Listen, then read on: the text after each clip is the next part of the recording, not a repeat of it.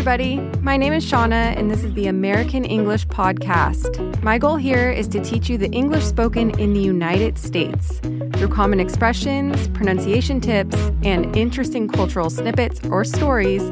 I hope to keep this fun, useful, and interesting. Let's do it. Hi, everyone. Hope you're well.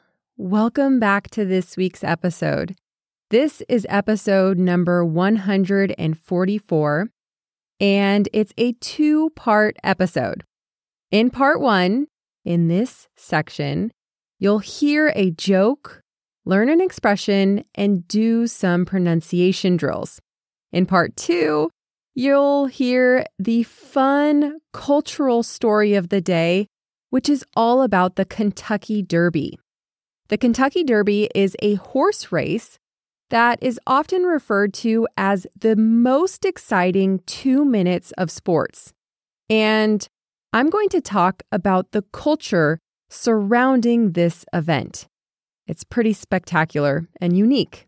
I will, of course, also teach fun phrases and words throughout the story so that you get that cultural aspect as well as develop your English along the way. Be sure to stay tuned for part two to learn all about the Kentucky Derby. Let's go ahead and begin today's episode. And as usual, you'll hear a joke. Are you ready? What did the doctor say when the pony told him his throat was sore? Do you know? You'll be okay. You're just a little horse. Do you get it? Well, what makes this joke funny is the word play on the word horse.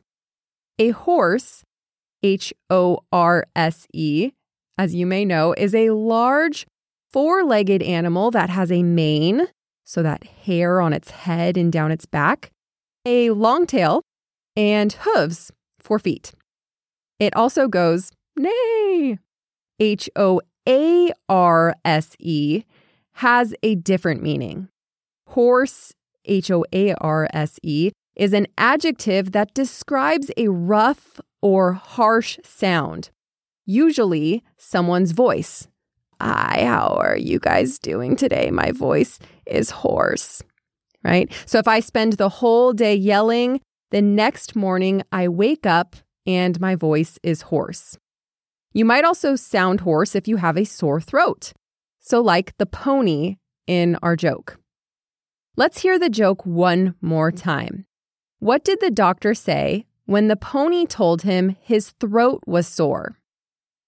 You'll be okay. You're just a little horse. So there's those two meanings. Yes, it's a little horse because it's a pony, which is a little horse, and his voice is hoarse. Let's move to the expression of the day, which is to jump the gun. This expression is extremely common, so let's learn how we can use it in everyday situations. We'll start by going through the definitions of each word. To jump is a verb, and generally it means to leap, to spring, or hop. However, in the expression to jump the gun, to jump means to begin too early. The, the is a definite article. We use it to talk about specific nouns that have already been discussed, or we use it when nouns are clear, as in, you know, others know what we're referring to. For example, I like the blue book, not the red one. Gun. Well, a gun is a weapon that shoots bullets BBs, or other objects. Gun control is a hot topic of conversation in the US. It always has been, and it probably always will be, unfortunately. The expression to jump the gun means to start something before you're supposed to, to act prematurely.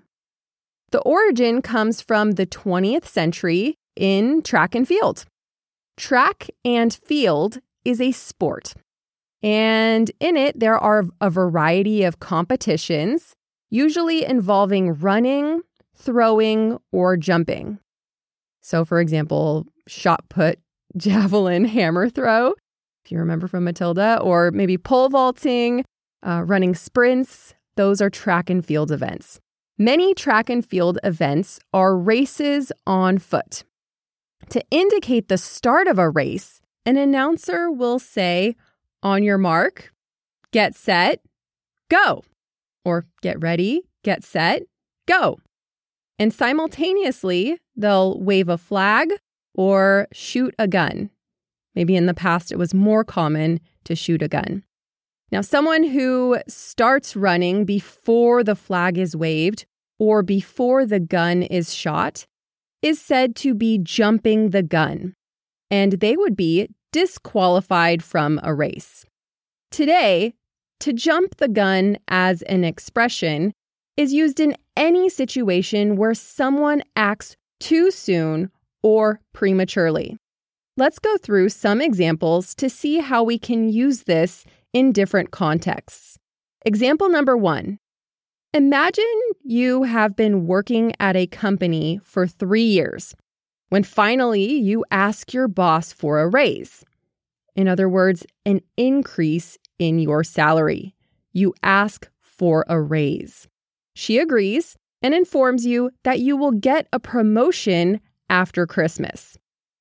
However, after your meeting, your boss checks out your company finances and realizes there's no money to give you a raise.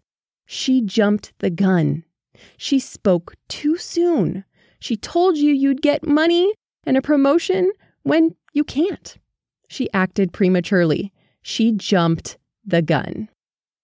Example number two Imagine you're young and in love, and after three months of dating your special someone, you decide to get married. Unfortunately, two years later, you're signing divorce papers. Chances are that you and your partner might agree on one thing, and that is that you jumped the gun. You got married too soon. You got married prematurely, before you were ready, before either of you knew each other well enough. You jumped the gun. Example number three this is a personal one. About one month ago, Lucas and I decided we want to move to a new city which is close to LA. We got a real estate agent to look at houses with us and found the perfect place to live. We got so excited. But we were jumping the gun. In order to get that perfect house, We'd have to sell the rights to some of Lucas's songs in Brazil, transfer money to the United States, and get pre approved. It was too much. By looking at houses without having done that prep work, we were jumping the gun. We were doing everything too fast, too soon. We were rushing things. We jumped the gun. This expression is extremely useful. You can use it in so many different situations especially those that require thoughtful decision making. For example, you can say, I'm sorry it's taken so long to make a decision. I don't want to jump the gun and regret my choice later on. Sometimes, of course, when we do jump the gun, we have regrets. So let's not be impatient and make rash decisions. Let's go ahead and do the pronunciation exercise. We'll use the phrase don't jump the gun. In other words, don't do something too soon without thought. Repeat after me. Don't. Don't jump. Don't jump the gun. Don't jump the gun. And the conjugation I jumped the gun. You jumped the gun. He jumped the gun.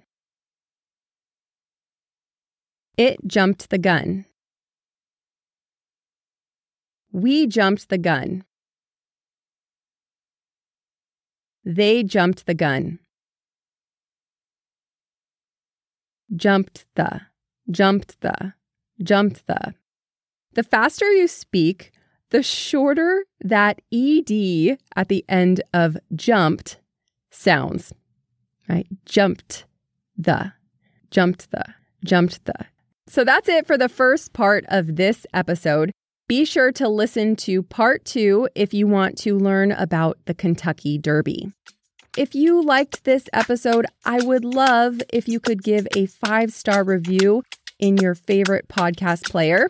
Don't forget to subscribe to get notified about upcoming episodes. And as always, if you would like to learn more with every podcast episode, check out premium content. It is designed to help you learn with this podcast. Links to that can be found in the episode notes. Hope you're having a nice day, and until next time, bye. Thank you for listening to this episode of the American English Podcast. Remember, it's my goal here to not only help you improve your listening comprehension, but to show you how to speak like someone from the States.